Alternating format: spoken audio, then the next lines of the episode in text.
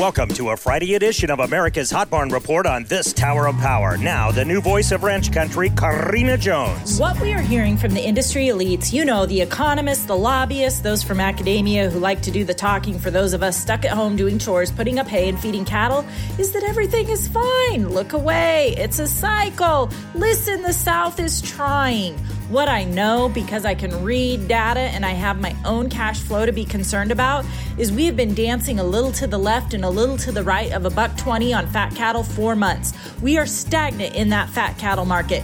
Meanwhile, choice boxes continue to sprint north of $3. All the while, I get to read about packer margins exploding and the historical profits they are making quarter after quarter, as if they enjoy bragging about the toils of our labor that they get to reap the rewards of. Don't chew on it or think about it or form your own logical reasoning. They tell us to just look away, accept it, become their serf. It could not be any more in your face clear that we have to have the 5014 spot market bill implemented immediately. And I am not talking about a watered down regional version either. Iowa has consistently met or exceeded a 50% negotiated cash volume for at least the past 16 years. But the 50% negotiated cash volume in the Iowa Minnesota region cannot guarantee timely access to the market for independent cattle feeders if packers can avoid it by shipping contracted cattle from other regions with lower negotiated cash volumes. The ability of packers to ship fed cattle via truck from region to region is proof that our fat cattle market is national in scope. So it demands a national solution, not a regional one punted to the USDA to hammer out. The Grassley Tester Bill S 949 provides Congress with such a solution by mandating that all large packing plants purchase at least 50% of their cattle needs from the negotiated cash cattle market.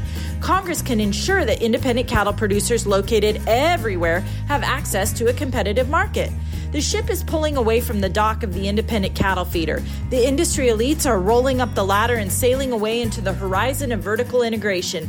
They get a paycheck on Friday whether you can compete in the market or not.